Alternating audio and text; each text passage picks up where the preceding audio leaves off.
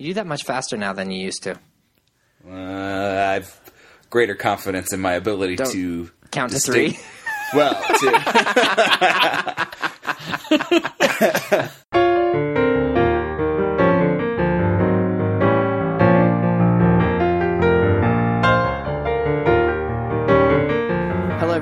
welcome to the Protagonist Podcast. I'm Todd Mack here with Joseph Dorowski, and each week we look at a great character and a great story. Today we're talking about Lucy, Lucy Eleanor Moderatz in While You Were Sleeping. Lucy was played by Sandra Bullock, and the film was written by Daniel G. Sullivan and Frederick Le- Lebow. It was directed by Jon Turteltaub and released in 1995. The film has an 80% rating, positive rating on Rotten Tomatoes, and because it was so cheap to make, it has a huge percentage on return, earning over $180 million on a $17 million budget. It's amazing that it even cost $17 million to make it. Movies are expensive to make, it turns out. uh, wait, it made how much? almost hun- 200 million, one, over 180 million. That's the sort of like rate of return that you only see on horror films. Yeah, yeah. Horror films are famous for being so cheap to make, like five to ten million dollars, and making you know 100 to 150 million dollars worldwide. Really? Yep. Interesting. because they often have casts with you know no you know the uh, unknown stars that are are cheap to cast and a lot of practical effects. And they'll film for just three weeks, even the best ones. I wonder how much the uh, how much of the seventeen million dollar budget went to Sandra Bullock, uh, Bill Pullman. Well, I don't. She was. This was right. ar- Was this right before or right after Speed? So she wasn't yet Sandra Bullock. Like this is one of the ones that you know made her a national treasure. Not the movie, but yeah. a, a national treasure. It's one year after Yeah. Speed. Though, though Jon Turteltaub directed National Treasure later. Did he? yes, and and Three Ninjas, if you remember that one Oh, from I your youth. Three Ninjas. Yes. Just, We just should the do- just the original. Yeah, first he didn't one? do Knuckle Up or uh, or what was the No, other? There was the uh, Strike Back. Kickback or something. Also, also directed Cool Runnings. This man has had quite a career. Oh, those are all great films. I love Three Ninjas. we should do a we should do a Three Ninjas episode. I, I don't know if anyone qualifies in the Three Ninjas franchise. I think we talk about Grandpa. the the curiously non-Caucasian grandpa for these three Caucasian children. I can't remember if that gets explained or not. I'm sure there's a great explanation Well, in for the it. second one, they go to Japan. Yes, exactly. Following the Karate Kid model. anyway, uh, we're, we are already off off course. Ah, this is going to be fun. yes. Um, so, Todd, how did you come to While You Were Sleeping? Which, by the way, uh, a little bit of trivia, I guess, before you answer your question. Released in 1995. Guess what month of the year this film, which has a plot that takes place between Christmas Day and New Year's Day, was released? July. It was April. released in April. It was a long time ago before they realized that you release holiday movies at holiday time. Well, I don't know. We just had Iron Man 3 uh, a couple years ago that had a Christmas setting and came out in July, I think, or June or July. Also, my favorite is Miracle on 34th Street, one of the quintessential Christmas shows. I think it was released in May, Wow. in, back in the day. Anyway, uh, I was asking though, how did how did you come to while you were sleeping? I honestly don't remember. It's we we had a copy of it in our house for a long time, and I've seen it a lot of times. And When I every was watching time this- I see a, a girl named Lucy, I just want to say, "Hey, Luce." Yeah, watching this uh, with my wife last night, it was both of us realized how much of this we could actually quote, which was man. surprising to me. Not so surprising to her. She knew she had a lot of uh, the lines down, but this is a a very quotable film. It's a classic. Yeah, it's really. I mean, we would have been in like late junior high. yeah, yeah. This is twenty years old now, so we would have been thirteen. Wow, early junior high. Yeah, when it came out. But man, I saw it a lot of times when I was in high school. It's a great, it's a great film. Uh, yeah, it's, it's for me similar. I don't know. I, I kind of want to say my older sister bought it when it came out on video. She would have been in high school, uh, you know, when we were in junior high, and Uh-huh. I watched it with her fairly, you know, shortly after she got it. That's my guess, My- or how I was first introduced to it. But uh, it's one of those that is just kind of like the wallpaper of my youth. Yep. like it's it's just there. It was always there. yeah, that's how I am. Uh, well, uh, this is the story of a lady named Lucy, played by Sandra Bullock, and she's lonely, and she works at a she works in the in the booth at a train station, and she falls desperately in love with a man who comes through the train station every day, and she ends up saving his life in an accident that ends up putting him in a coma and through lots of miscommunication, uh, it her, his family comes to believe that she is his fiance, and lots of hilarity ensues.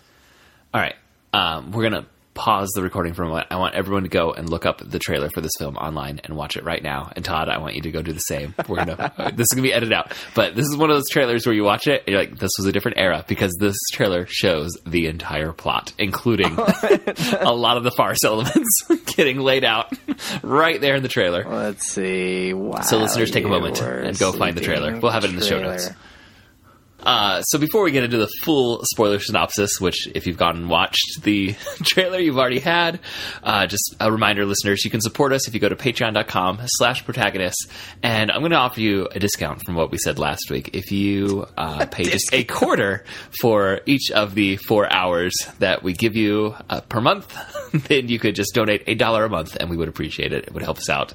So please take uh, the time to go offer uh, a little something if you think this uh, th- this podcast is uh, worth the entertainment you know, or has any entertainment value for you. If not, I don't know why you're listening. Or information value. Or information value. It's true. We do try and drop some knowledge bombs on you. It's infotaining. Oh, uh, maybe we should cut that out. It's entertational. Doubling down, Todd. this this episode already has such a different tone than Gunner Gunner Gunnerkrigg Court did. Well, we're. Uh, this doesn't touch on quite uh, the the weighty ideas that uh, the other one does. All right, I'm going to now provide the full spoiler synopsis. Lucy is a lonely, token taking employee of the Chicago Transit Authority who has a secret crush on a regular patron. One Christmas morning, the object of her crush is mugged and thrown onto train tracks. Lucy jumps down and rescues him. At the hospital, she is not allowed to see him, and she mutters to herself, I was going to marry him, which is overheard by a nurse. The nurse announces in front of the mugging victim's family that she's his fiance. In the immediate chaos of this revelation, and with multiple reasons provided through the story, Lucy does not tell the family that she was not, in fact, Peter Callahan's fiance. That is his name, she's found out, Peter Callahan. Um, she gets pulled into this charming but eccentric family, and this eases her loneliness. The family's best friend, Saul, finds out that Lucy is not really engaged to Peter, but he encourages her to continue the charade. Lucy meets and is charmed by Peter's brother, Jack.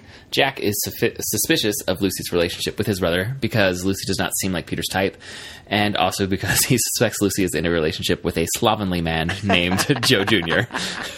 Many misunderstandings ensue, including a mistaken assumption of pregnancy, some chaos surrounding Joe Jr., and Saul being generally helpful and then quite unhelpful. Peter wakes up from his coma and has no memory of Lucy, who his family now adores and assures him is his fiancee. Uh, he is told that he has uh, what is it? Amnesia. Uh, yeah, but but selective amnesia, Yeah. just about his fiance. he remembers everything else about his life. But in assessing his life after his near-death experience, he realizes that he's generally been a terrible person, and he decides that he should go ahead and marry Lucy. At the wedding in the hospital chapel, Lucy arrives but immediately objects to her own wedding. She reveals that she is in love with Jack, not Peter. Peter's real fiance storms in, disrupting the ceremony, only to be followed by her husband, who also objects to this wedding. Lucy leaves in the chaos and returns to her lonely life, taking tokens. Suddenly, a diamond ring appears in her token drop box, and it is Jack, with his eccentric family in tow, coming to propose marriage. Lucy agrees and has her happy ending. All right. Now, I should say I cut out a lot of the farcical elements of the misunderstandings of who believes what and who. Um, you know, the audience always has the full picture, but the characters uh, often only have part of the picture, which is part of the charm of this. And it's a really well constructed farce uh, uh, plot line that that runs through it. Yes. In that, Sorry, I was just checking something in the recesses of my mind. well, I, what I like so much about it is, I mean, farce. It depends on uh, characters believing different things, and I think this does a good job of guiding the viewer into understanding why each character believes what they believe and is doing what they're doing. Which sometimes farces you just got to take a leap and go in. um, this provides little lines of dialogue that explain everything. Sometimes with farces you get um, characters who are acting out of character just because that's what the plot needs. I think this this film does a good job of at least giving a line of dialogue to explain the motivation for you know why Lucy's um, you know carrying on the charade Yeah. for why um, you know Peter thinks she's pregnant, you know, and how all those seeds get laid and then you know sprout out into these these moments of high comedy. Yeah, I um I watched this this evening, uh, and my kids were all just kind of ready for bed, and it's cold. They couldn't be playing outside, and I said I need to watch this movie. Um, and so the kids all sat down to watch it, and they said, "Is this a kids movie?" And I said, "Um, not really." but I don't think there's anything like super objectionable, so you can you know you can watch it with me. And so my five year old especially, she was like really into it, and she she understood like character motivations. She understood what was going on. Uh, she understood when the brother showed up. She said, "Is she going to marry that brother instead of the one in the bed?" Like she just kind of knew. So this it's not a super complicated story, um, and sometimes with farce, like you're saying, it gets so just crazy that nothing's believable and it, nothing like characters. This the story is funny because it doesn't make any sense. Uh, and here, it does make sense, and a five year old can follow this story really pretty easily. Uh, but there are still really laugh out loud funny moments. So before we get into the plot of the laugh out loud funny moments, uh, I want to give a shout out to the Paperboy. Thank you. who biffs it so thoroughly on his bike for the sake of this film. and I've always wondered if that was an accident or real, and I, I just don't care. It's glorious either way. I have re- rewound that scene so many times. So if anyone's never watched this, there's just um, this quiet segue moment of It doesn't of have anything to do with anything. It's just Nope. like it's morning, and A paper was tossing some papers onto the street, and he throws one, and his momentum just uh, a patch of ice, and his bike so just good. disappears out from under him.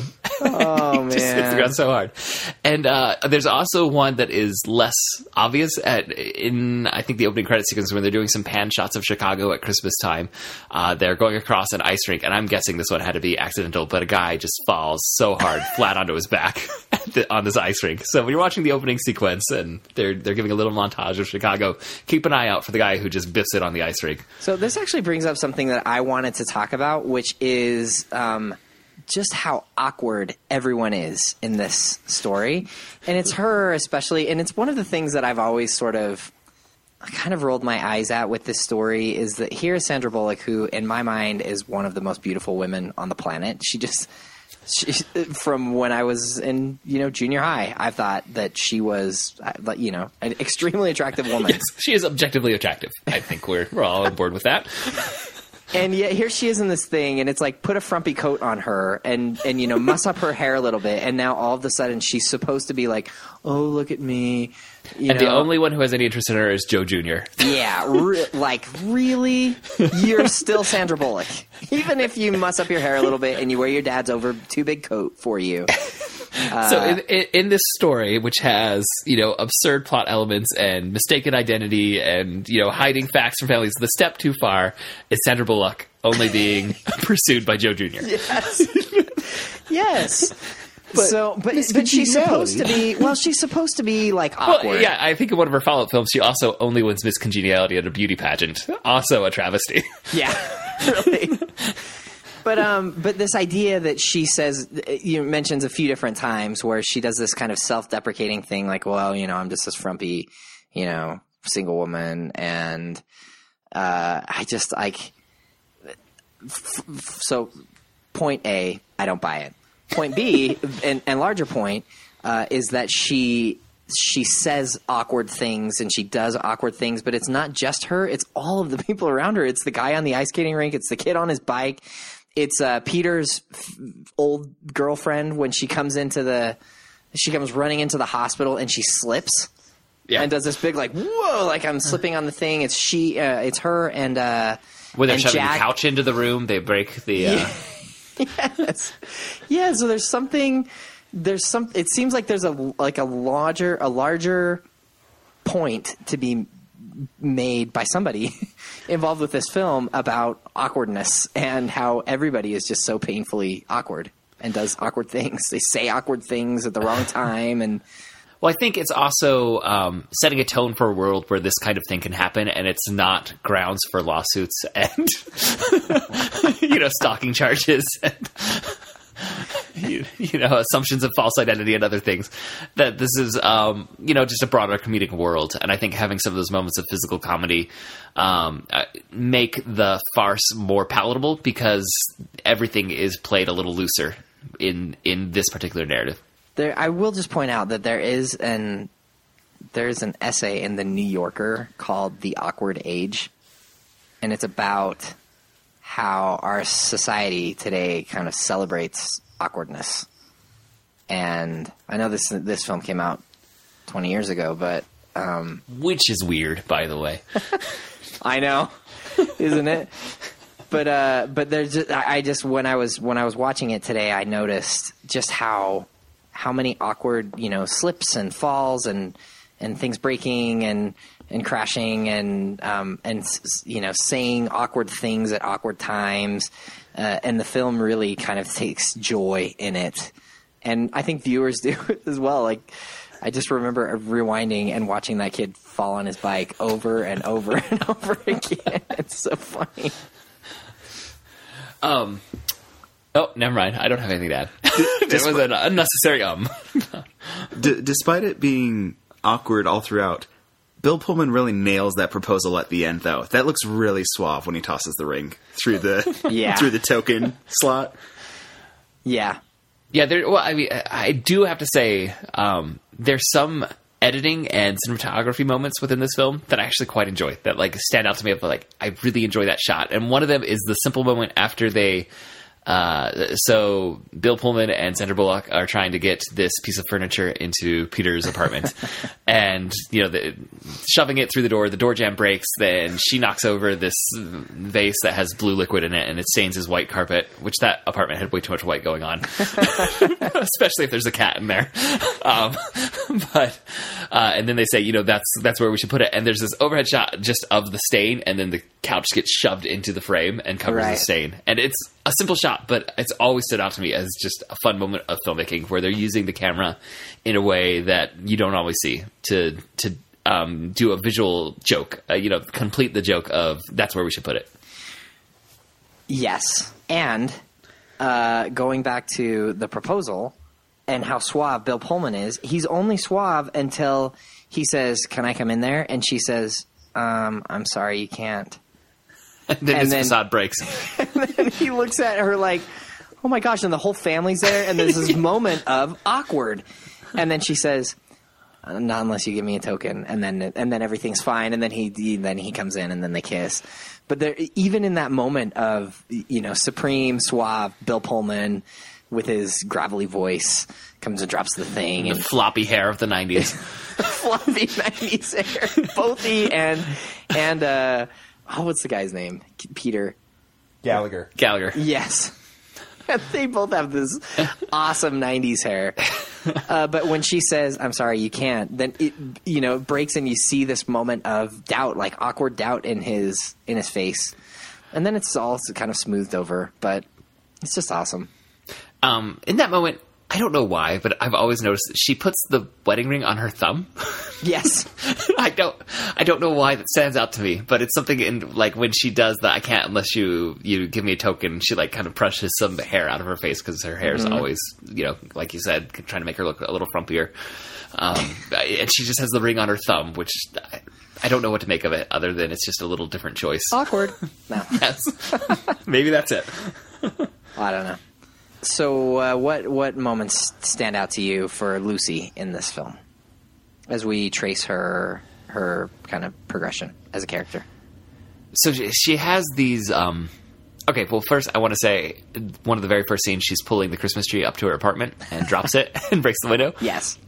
does it bother you that she's pulling it by the top of the tree and not by the base of the tree in an effort to pull it through a window Yes, I, I, I don't know that I had noticed that before this most recent viewing, but I, it's it's a very fat tree, and, And she's, she's- gonna rip every branch off if she tried to pull it through the window by the top. and the opening in the window is not that big. by the base, maybe she could get it in with the branches, you know, shoving upward. I don't. I don't quite understand how the tree breaks that window in that way. Yeah, The, that, phy- that, the that, physics part behind that, I don't know how how well that works, but uh, you know, It, it- but it's um, you know, you, we're just initially establishing this, like you said, awkwardness, kind of clumsiness. yes, Um, but at the same time, I don't know if it's necessarily the loneliness that she's doing it by herself, but there is kind of a even as it's clumsy, like she's she's doing things on her own, right? Yes. Yeah. Um, and I don't know. She she mumbles to herself a lot. like a lot of the jokes are her giving her herself a personal commentary to her life. yes. And I don't know if it was from watching this when I was a kid, but I think I do that myself now. Like I adopted that point of comedy at some point because I, I mean, so much of our comedy I think it's framed by what we're consuming, particularly when we're like between ages of nine and fourteen. Uh-huh. and uh, I, I more so than in other films, I noticed that she is almost giving this this commentary on her own life in a way that is very self aware, but that as viewers you just kind of smile and smirk at. Yeah. I I she's so sweet and um and lonely from the beginning. And the scene that stands out to me, well, first of all, with the with the broken window, that is when we where we meet Joe Jr. for Joe the first Jr. time. Uh, we are going to talk about Joe Jr. Listeners, do not worry. love I love Joe Jr. He's one of my favorite characters. Looked in- like he was leading. Yes. it's like every You can't say that line without doing the hand motion. Do you need some help? Because uh, I know karate. I know a guy. I got ice capades. I got ice capades. oh man, All right, guy's should we just talk about Joe Jr. right now? because Uh, we fine. are. We are talking about We Joe Jr. Joe Jr. Uh, what do you think about Joe Jr.? I love him. He's one of my favorite quirky side characters of any film. Besides the fact that he just says loads of funny things. And he has, I mean, I, I called him slovenly. You could call him slovenly or schlubby. He just has this look about him that is so perfectly done up by the, The first the time- costume. The first time that you meet him, he's got this super tight white T-shirt on and these jeans, and he's always kind of he's always kind of fixing his pants, almost like the Chris Farley uh, motivational speaker. Not quite that exaggerated, but he's always doing this thing with his pants. And And then then he goes and bends down. and then he goes over and bends bends over, and you see the little plumber's crack. My daughter lost it. She was laughing so hard. She's like, "That's disgusting," which it is, and it's supposed to be. yep, you, you, you caught on. But he's, he's like he's disgusting, but he's also sweet. Yeah, and he's and he's pitiable. Like you, you, you want him to find happiness. Uh-huh. It's not going to be with Lucy because that's. I mean, well, I think in Harry Potter we talked about how Hermione went a little below herself with Ron. This would be too far below Yeah. Lucy. Yeah, like Ron was really punching up the weight class when he pursued Hermione, and Joe is doing the same. Joe Jr.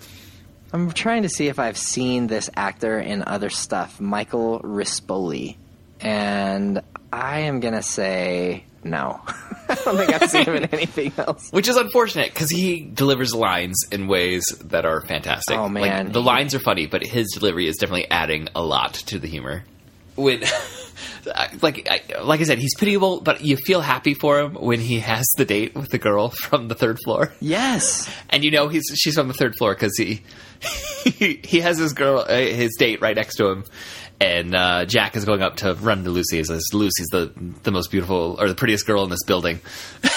and, and his date slaps him. And he goes, "But you're the prettiest girl on the third floor." and she's like, "Oh, like like that's enough for her." he um and then he loses her later and cries, and you just feel bad for him. yeah, and I love how sweet Lucy is with him. It's it's kind of like the Rick Moranis character in uh, Ghostbusters. The kind Yes. of the sweetness. Like there's an earnestness. Yes. Um, even as I guess both Rick Moranis and Joe Jr. There's almost kind of a well, more so for Joe Jr. Like you feel kind of this sliminess about him, but it's not like a dirty sliminess. It's just kind of a he doesn't know any better. No, he really is. I mean, he says some horrible, he says some horrible things when when she puts him in the closet, and he he like picks up her underwear, and then he's trying on her shoes. It's like I slipped. I Slipped slipped. My foot went right in the right in the shoe. Right when I when I slipped, or when he hugs her and he asks her about her underwear again. It's just like, oh, he's just so horrible and kind of disgusting, but he's also really sweet and and. and earnest, earnest about everything. I love that he takes a hammer to fix his car. like, what are you going to do with a hammer in your It's car? one of the again. It's one of those broad moments where this is like just playing with humor in a way that's unbelievable, but because that's the tone that's been established for this film, you go with it. Yeah, it's fantastic, and you know, trying to protect her from Jack, and Jack totally buying that when when he says, "No, her, I'm dating her," and then Jack's like. You're dating Joe Jr. and you're telling everybody that you're that you're engaged to Peter and that's just ah, man, Joe Jr. My goodness, every I know karate. I love it. Anyway, uh, back to Lucy though. we we definitely took a, a tangent there, but one that was well earned by Joe Jr. Yes. Um, another moment that always stands out to me, just um, expressing simultaneously her loneliness and her awkwardness. It is the Oreo into the cat's bowl of milk. And again, my daughter says, that is so unhealthy. and I said, what, the cookie or the fact that she's dipping it in the cat's milk? And she goes, both. But it's one of those moments that says so much about a character. Like Yeah. in this in this little physical action, you you know you know this is a woman that is you know alone all the time. Yeah. Hasn't had you know a, a relationship or anyone else in her apartment probably for years. You would guess. Yeah. The when she, I think one one of the scenes that tells us a lot about her character is um, when her her boss says that she uh, he he's he's nominated her for employee of the month because she always works every holiday. Doesn't matter that she worked on Thanksgiving, she'll work Christmas and then she'll work New Year's and and then she realizes that he's doing it because he wants her to cover for him. And she says, "No, I'm not going to do it." And then he says, "Well, everybody knows that you're the only one that doesn't have, you know, Any family. any family." And then and then you feel this just sad loneliness for her. Yeah. There's so the opening monologue of the film is about her relationship with her father, which is, it has this odd function where it simultaneously makes her more tragic but also less tragic. if that makes sense, like you feel sadder for her because she's um, she had this wonderful relationship with her father growing up. Uh-huh. Um, it says that you know they lost uh, her mother when she was young, but the dad would always tell her stories about her mom, and the dad died just like two years ago. And so her loneliness isn't because she's, you know, like completely socially incapable. Like she, it's part of it is this void that's been opened up because of her father's passing. Yeah, And, and so it makes her more pitiable, but less pathetic to have had that opening monologue. yeah. I just she wears her dad's coat all the time, and that yeah, I think that that the that father figure for her is really the the absence of her father is looms large.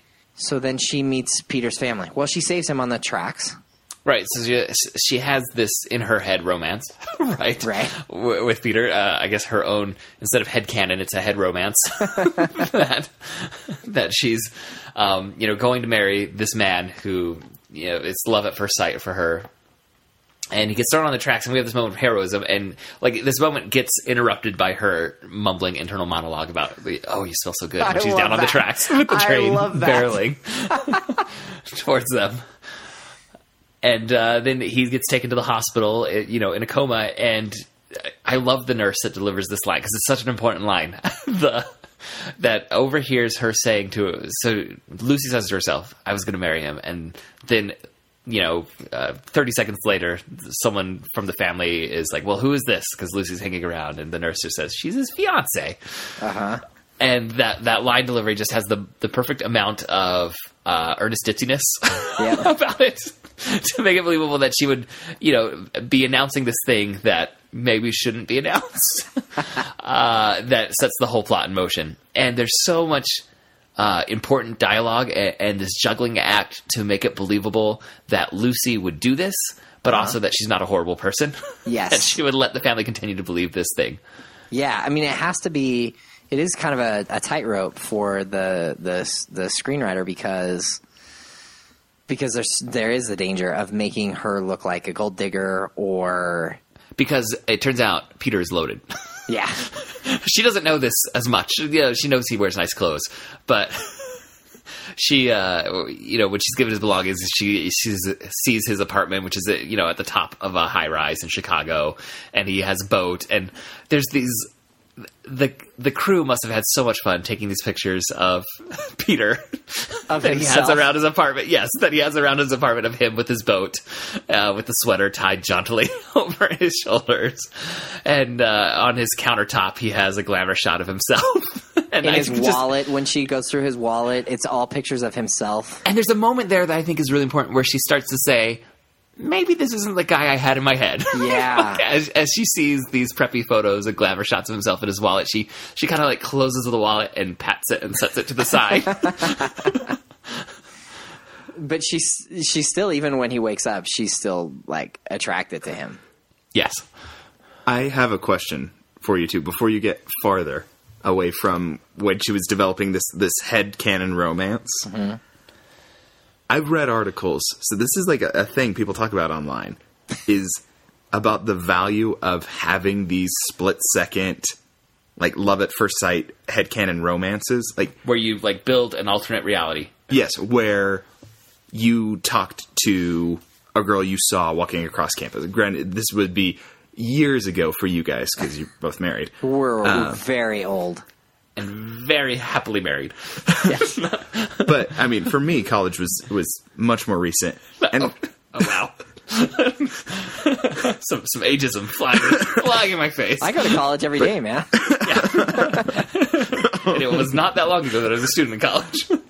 but like the idea of you come across someone and there's an attraction and you build this this headcanon romance and do you guys think that she is wrong initially for doing that or does this get out of hand in a way she can't control or or did she kind of push it to get out of hand I mean, obviously, this this snowballs to an absurd degree for her, in that she's spending Christmas with his family.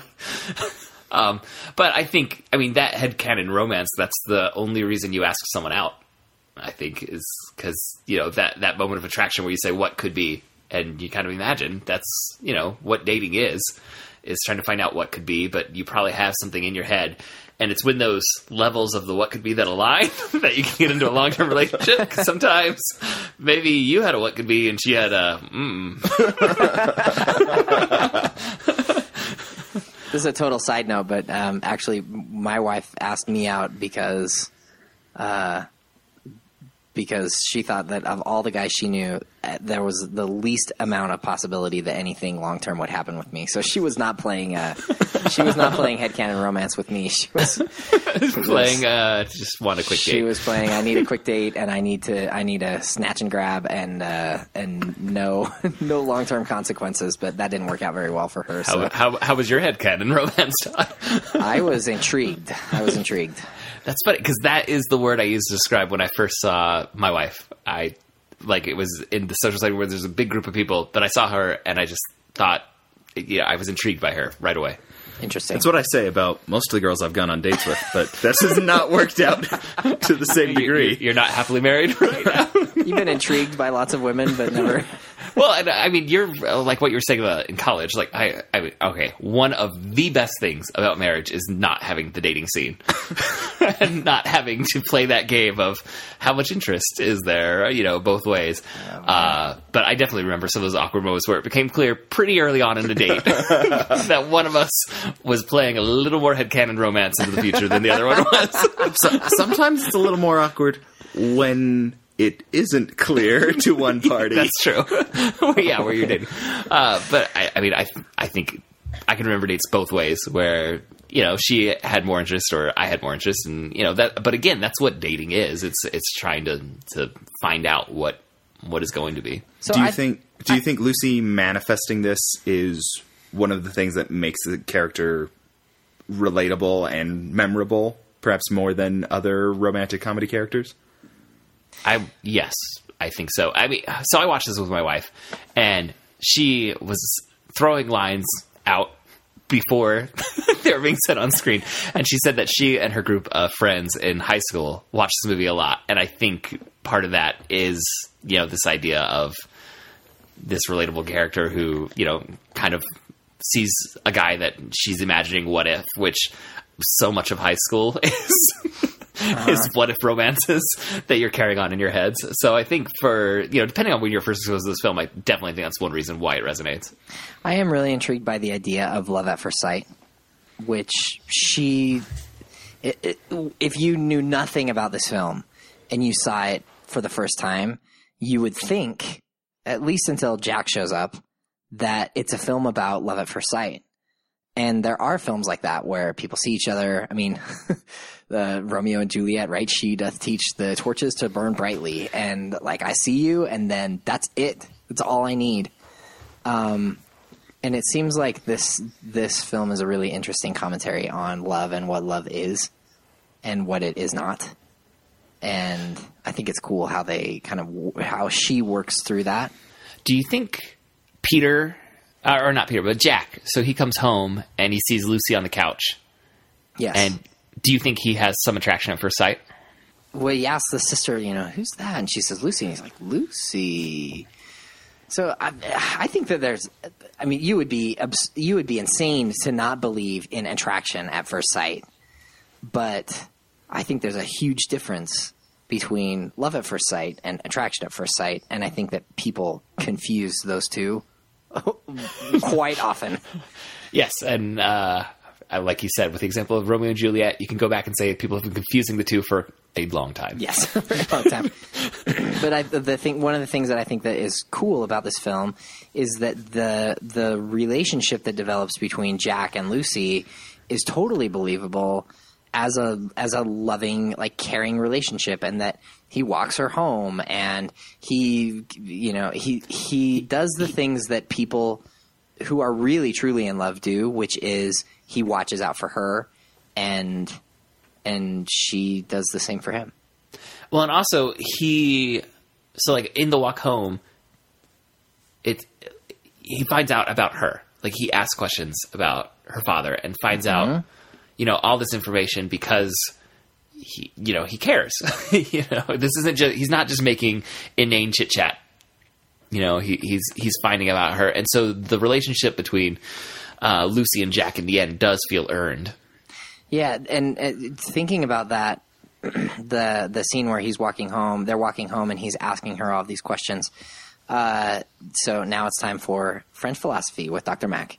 So here we go. So Emmanuel Levinas says that there are kind of two ways to approach uh, another human being, and one is what he calls the grasp, which is where, and this you see this in uh, Jack's initial uh, relationship with Lucy where he's trying to get to the bottom of who she is and why she's there. And he feels like she's an imposter. And so he interrogates her. And it feels like an interrogation.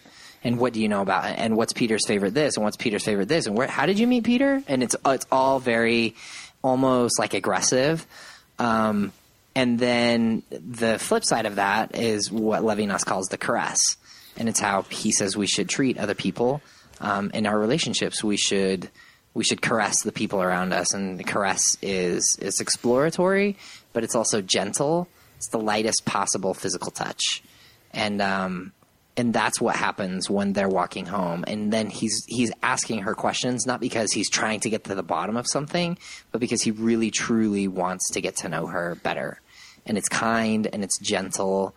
Um, and so it's cool to see those both of those things in action. I like it. I agree. Todd, when do you think Lucy realizes that she likes Jack more than the idea of Peter?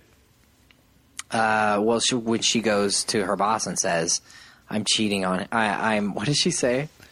I'm cheating on him, or I'm committing adultery, or something like that. And, and he says you're cheating on a vegetable. Cheating something on a like vegetable.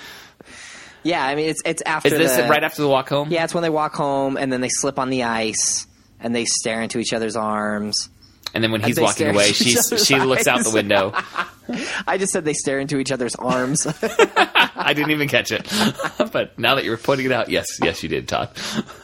they stare into each other's eyes, and uh, th- that's the the moment I think, which is And I think it's after she started to find out more about Peter and maybe realize that the idea of Peter that she had in her head isn't exactly aligning with who he is.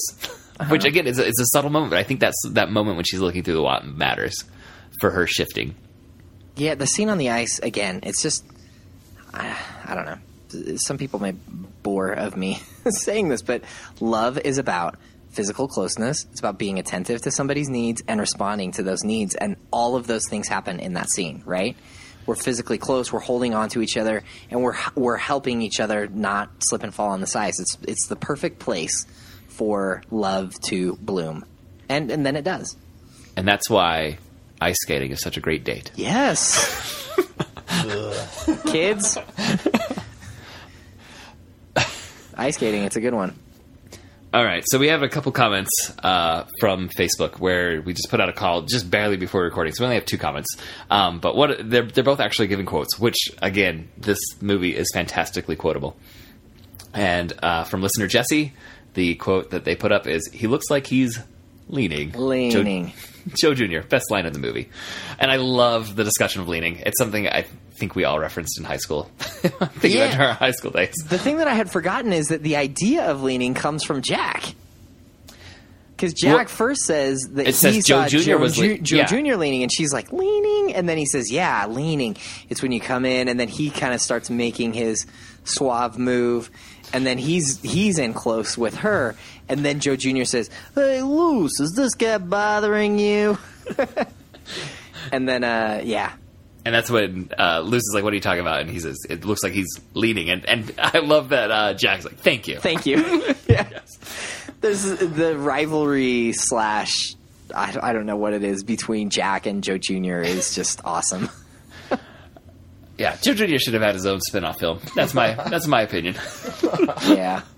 Uh, and the other quote from listener Becky: "These mashed potatoes are so creamy. I love a good meal scene with an ensemble cast, and I love the scenes when all of the eccentric family are having conversations that don't line up, but you follow it all because that is family conversations. When you got a, a big group of people who know each other really well, and you know they're throwing out." Comments and two people are having a conversation and two other people are having a different conversation and they intersect and you're only getting a half a conversation Yeah. uh, to me that felt like a real family gathering Yeah, it did to me too. Uh, we also, I got two comments, uh, actually both from my sisters, uh, who love, love, love this film. Uh, so Janie says, "Oh my goodness, I love this movie. I love when Lucy and Jack walk in the ice and fall. The quote scene, "I was going to marry him." The next, and then she says, when the nurse says, "The next time you talk to yourself, tell yourself you're single and end the conversation." And then she says, I really could go on. Can't wait to listen. And then uh, Mary Beth says, I love this movie too. I agree with Janie uh, and the slipping on the ice part. The talk around the dinner table when they are all having their own conversations. So, again, Joe Jr. and family conversations. when Joe Jr. says, Hey, Luce, is this guy bothering you? Because it looks like he's uh, leaning. Love it. The totally random part when the kid on the bike slips on the ice doing his paper out. I think I laugh out loud every time. I love when they're all gathered for Christmas present opening. Oh, and I love this too. And Lucy looks at the fireplace mantle, and there's a new stocking with her name on it. The family is so open to accepting her into their lives, and that was uh, one thing that I also wanted to touch on is just how sweet this family is. And we have an appearance from Frank Barone. Yes. Right? playing a very similar character with maybe a little more heart. Yeah, and this, this is I don't know, maybe maybe this is like the version this is what I kind of wish Frank Barone was, which is still grumpy but but like a Still human yelling loudly and sarcastically. a human being yes.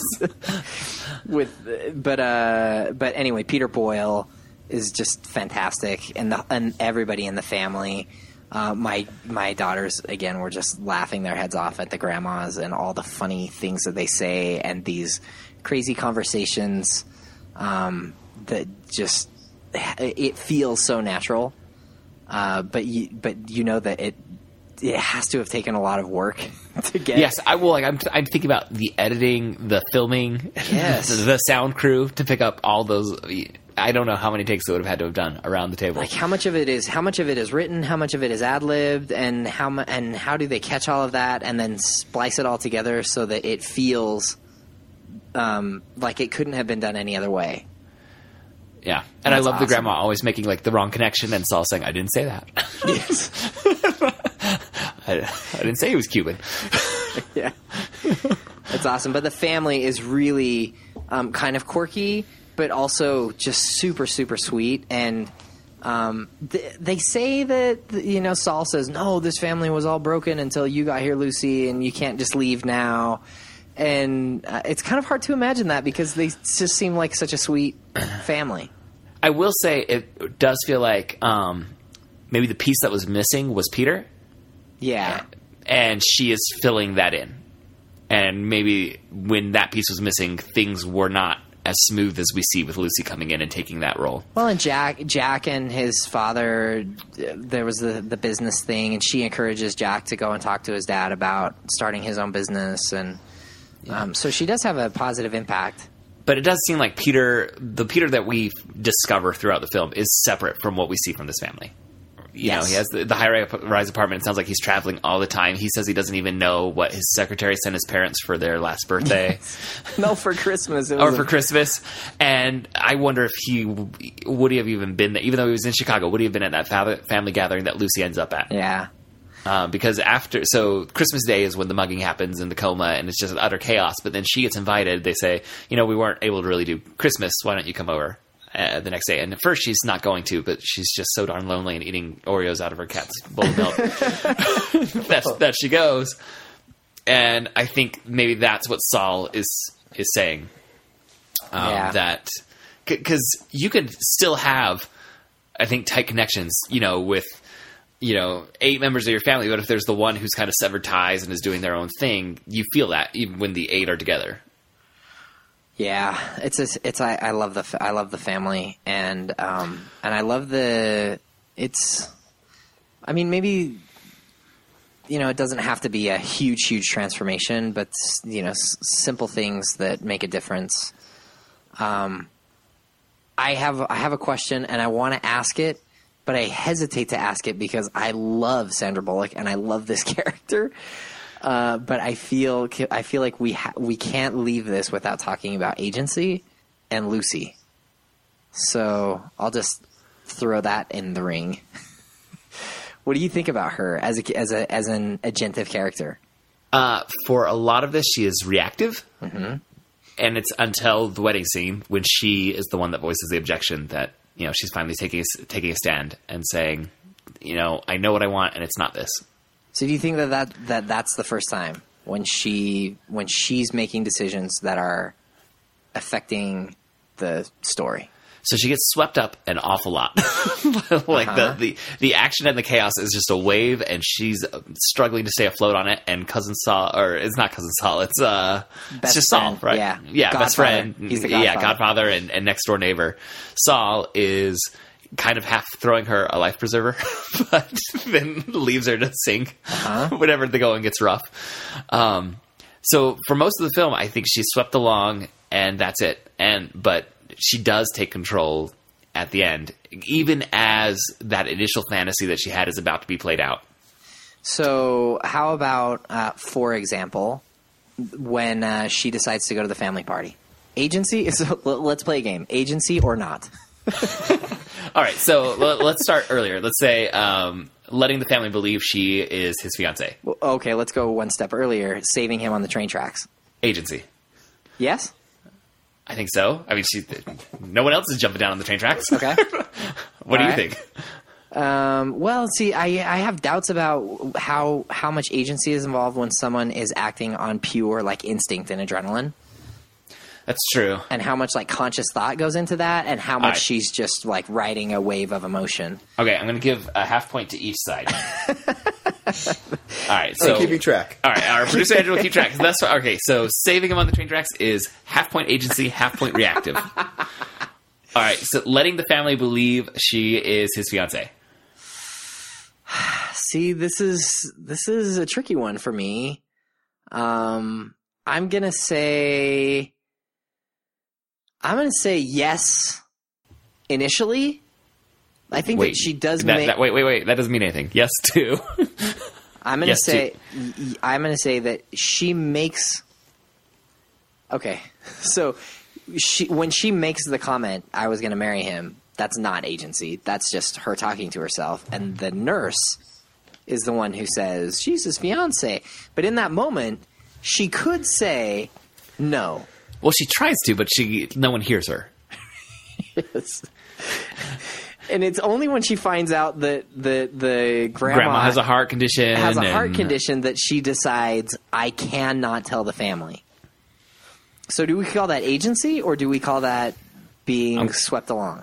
I'm calling it swept along. For me, that's a swept along moment. Yeah, and I I think I agree with you.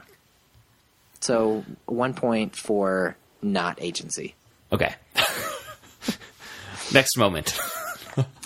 Uh, going to the Christmas party. Uh, I hadn't thought about that at all, but when she said, it, I was like, "Oh, that is."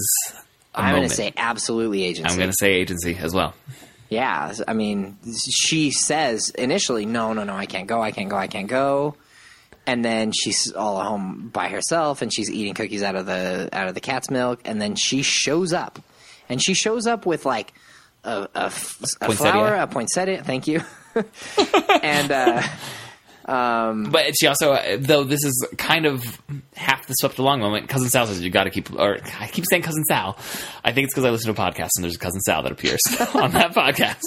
Uh, Saul says you got to keep doing this. yeah, So they're like that. That continuing the far uh, the farce, I guess, the continuing the charade, charade, charade, uh, is is I'd say swept along. But going in the first place is action. yeah.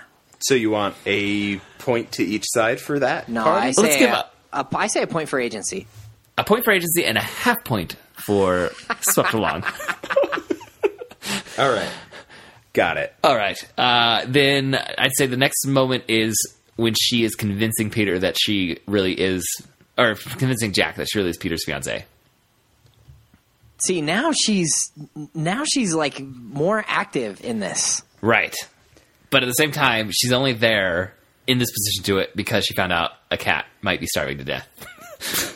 Because amongst uh, Peter's belongings was a can of cat food. But she could have she could have not done anything. Right, but this is kind of like the uh, the man on the railroad tracks. Okay. Is- So you're saying this is an instinctual response. if you find out there's a starving cat and you have the can of cat food, then So this is a yeah, half point to each again. I suppose. See, it's tricky Because that's what it's you went tricky with with to- the So when you when we think about agency, it seems like there have to be options, right? yeah, So I take option A or I take option B. And in the case of the cat, like there really doesn't seem to be an option B. It would be completely out of her character to say, well, uh, sorry, cat. sorry, cat, you're going to Fluffy. have to die, Fluffy.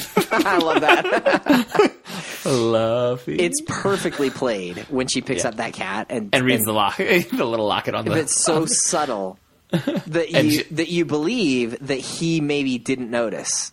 Yes, But you, but it's, but it's, but it's done well enough that you notice as the as a audience. It's perfect.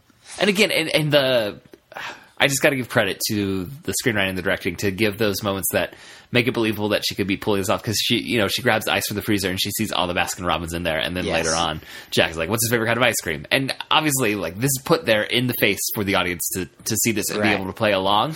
But if that wasn't there, and if he didn't have the conversation, you'd be wondering, like, well, why isn't why aren't people asking more questions? Yeah.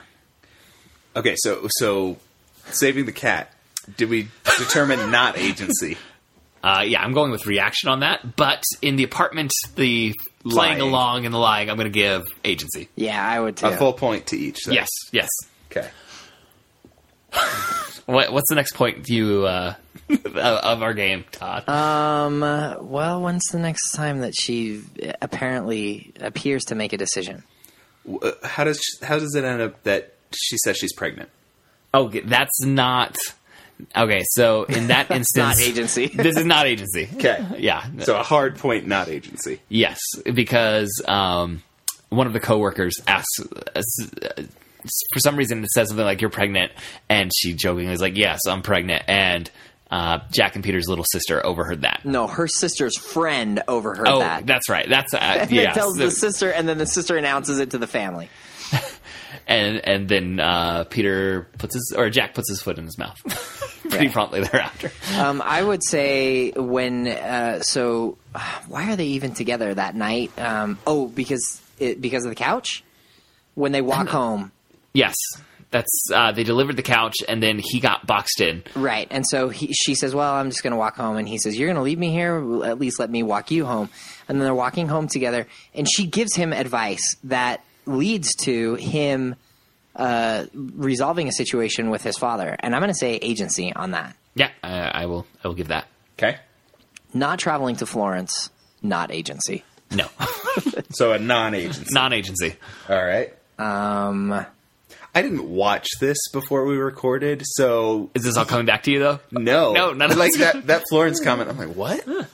well, she has a passport, and She it's has a always passport, it's always yeah. with her. Like she whips it out on this walk because she says you never know when you're gonna have to leave the country. She's never left the country. She never there, has there had a are stamp no in it. stamps, no stamps in her passport, and he's like, "You need to, you need to travel," and she says, "Well, you need to fix your relationship with your father."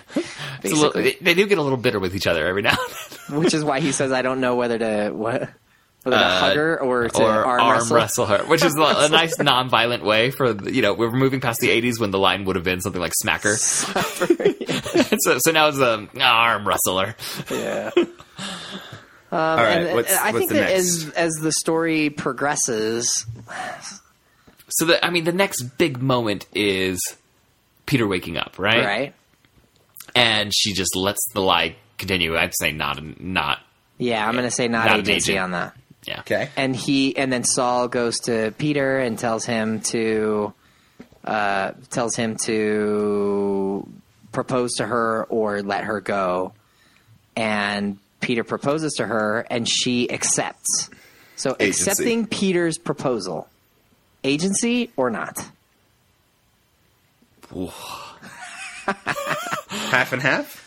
Because okay, the next step is her rejecting, and that is pure agency. This is the moment where I feel like she's re- finally taking control. Right, but so she goes into But her the- boss and she drops the- off the invitation, and he says, "Wait, you're marrying, you're marrying the, vegetable or the vegetable." the coma guy or something like that. And she remember. says yes and he says why are you doing that and she says because because i feel He- like i deserve happiness because Yeah. he asked me and i'm alone and i live in an apartment with a cat and i have nothing and i'm poor and a rich handsome guy just asked me to marry him and i'm going to say yes which on the face of it looks an awful lot like agency but it I was sure say feels the- like she's getting swept along. yeah, like I'm conflicted on that one because I say on the face of it, it looks like non-agency, but she's like listing off reasons why she's making a decision. yeah, and I okay, I'm going to jump ahead. Let's keep running. So I'm going to say half and half. half and half on the proposal, yes on the rejection, and Whoa, whoa, whoa, whoa, whoa! Hang on, hang on, hang on. in in hang the on, hang on, hang on.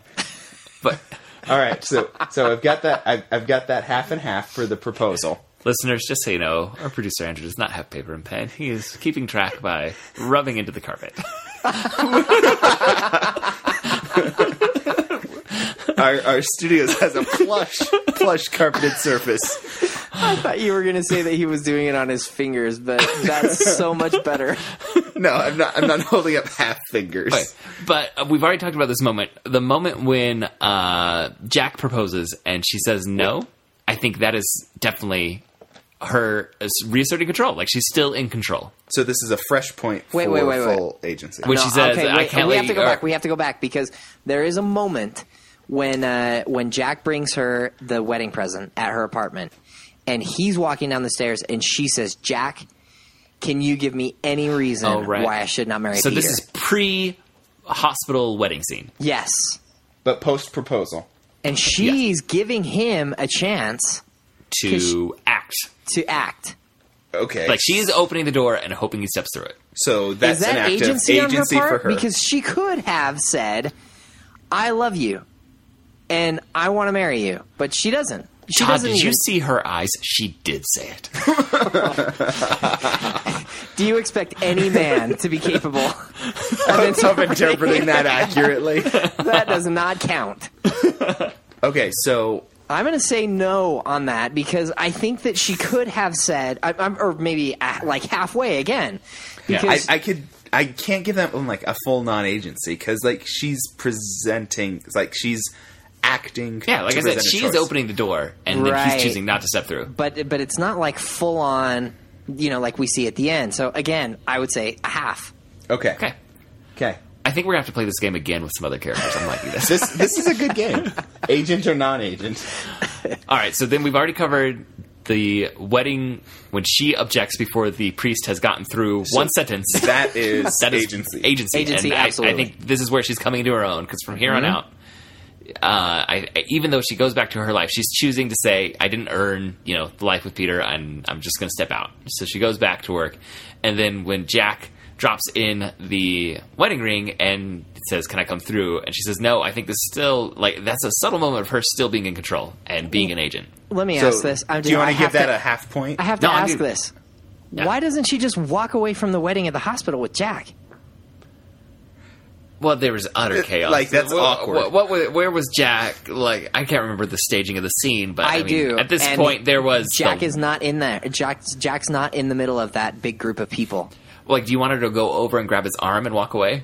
Why doesn't why don't they walk away from that place together? Because at this point, they're almost standing next to each other. right. But she, the last interaction she had with Jack was saying, "Is there any reason that I shouldn't marry your brother?" And he says no, which to her means she doesn't want. He doesn't want me. She says that line. He, he She's stepping away from the no, no, family. no, no, Okay, not I'm sorry. I have Peter. to. I must object to the uh, to, about the scene where they object because because she says I object, and right after she says I object, Jack says I object also.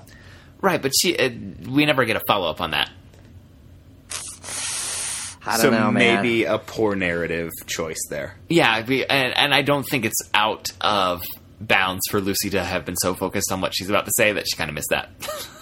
I don't know. I it's it's the it's the one moment where the the story kind of falls down just a tiny bit. I think I think that it's hand waviness because they wanted the final scene to be the scene in the in the booth, and I think that they couldn't find a great way to get them out of there, and so they just ended that scene. But Well, she I- walks out by herself, and I was thinking, "Where is Jack? Where is Jack?" And I look back at that scene with all the people, everybody's yelling and uh, up at the up at the altar, and Jack's not there. And I think, Jack, you idiot! Why don't you walk after her? End of film. But the ending, the last scene is cute. Yes. And Okay, she, again, so- she's in control of that situation. She says, "I'm sorry, I can't let you in." So not we're without going a for a full point. Yeah, I'd say full point not it. letting him. Okay. Yes. So what what is our final tally of agent versus non-agent? I just wanted to be clear. Well, and I like how we. It took us a while to settle on the name of this game, but I like the name we landed on. Uh, agent, non-agent. I, I want it to be clear that there is no way Joseph or Todd remembers each of the tallies because Nope. there were several of them. Nope, I have no idea where we're at. Thank All right. goodness we have plush carpet in which to. All right, final tally Did you? six six point five to seven non-agent. Oh, Ooh, interesting. but ends on point. agent, and Yes. and ends strongly on agent. Yes. Like not non-agent was leading for a good chunk. yeah. Which I thought it was going surprising to to take the cake. But I, I mean, that's not if, if if and when we play this game again. I I wouldn't be surprised to see that pattern follow through because I mean, part of the hero's journey, you know, this classic narrative that we follow all the time is having the mentor that's guiding, guiding, guiding, and then there comes a turning point where the uh, you know the individual has to take control. In this case, Saul is the mentor, not the greatest mentor in the history of heroes' journeys. um, but is he's the one that kind of pushes her to keep playing and you know is coaching her on what to do and how to act for a good chunk of it and it's when he finally you know the abandons his role that she has to kind of start deciding what she's going to do Yeah. It'd be interesting to review this film in context of the hero's journey circle. let's put a pin on that for now because i think we're over yeah, time Yeah, I'm just saying, it's it's a film you might not think to do that to, No, but I'm it sure it might yield it. some interesting results. Yeah, I, I, it follows it closely. I think. All right. Any uh, final thoughts, Todd? Uh, I just I really love this movie, and it's perfect. Uh, it's a perfect time of year to watch this film. I love that we just invented a new game for us to play in our podcast. Yes. Actor, non-actor. Look for that in the future. Agent, agent, or uh, no, non-agent. agent, non-agent. Oh man, okay. Look for us to fine tune this game. I like future, uh, agent, agent or not. That's that's my vote for the title of that game. uh, listeners, if you would like to vote on the title of this game we are inventing, you can go to the uh, Protagonist Podcast Facebook page to do so. and I feel very confident that that is a, a that's an original protagonist podcast uh, character analysis development. I don't Yes. think anyone's ever played quite that game. Well, I, I think we flirted with that game before, particularly in our Katniss episode. Yes, and that's who I was thinking of as we were doing this, and I Yeah. was hoping, hoping against hope, that we would not walk out of this and say, "Well, Lucy's not as great a character as we thought." I still love, I still love Lucy. Um, it doesn't. Wait, is this the first uh, in in our podcast? Is this the first uh, repeat of a name for a main character we're, we're looking at? Lucy and Lucy. I don't know. I, I think so. It could be, but I, I will say it again. I love Lucy. I love Lucy in this uh, in this film, and um, and I'm okay with the fact that she is pretty wishy washy at the beginning, uh, because she ends on the right note. Actually, she was about even at the beginning. She got wishy washy in the middle.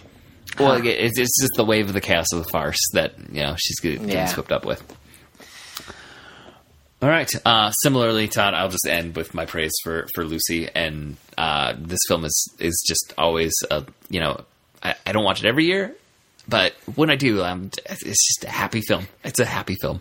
I do not I do not always watch romantic comedies at Christmas time, but when I do, I watch while you are sleeping. Or, or White Christmas. Okay, that wraps up this episode. Thanks for joining us. Please subscribe to the Protagonist Podcast in iTunes and please leave us a review there. It helps with our listenership and it helps us feel great about ourselves. Uh, links to things we've talked about in this episode are at protagonistpodcast.com. That's also where to find a list of all of our shows. You can suggest stories or characters for us to discuss or give us any comments or corrections by emailing feedback at protagonistpodcast.com. We're also on Twitter at protagonistpod. Uh, I'm at Todd K. Mack. He's at Jay Dorowski. And our producer, Andrew, is at Andrew underscore Dorowski. And our Facebook page, where we've been having a lot of great uh, interaction with our fans, is facebook.com slash protagonist podcast. If you want to buy a topic for us to discuss or just support us with a financial donation, you can click the support link on our homepage or go to patreon.com slash protagonist. Thanks again for listening, and we'll be back next week to discuss another great character and another great story. So long. So long.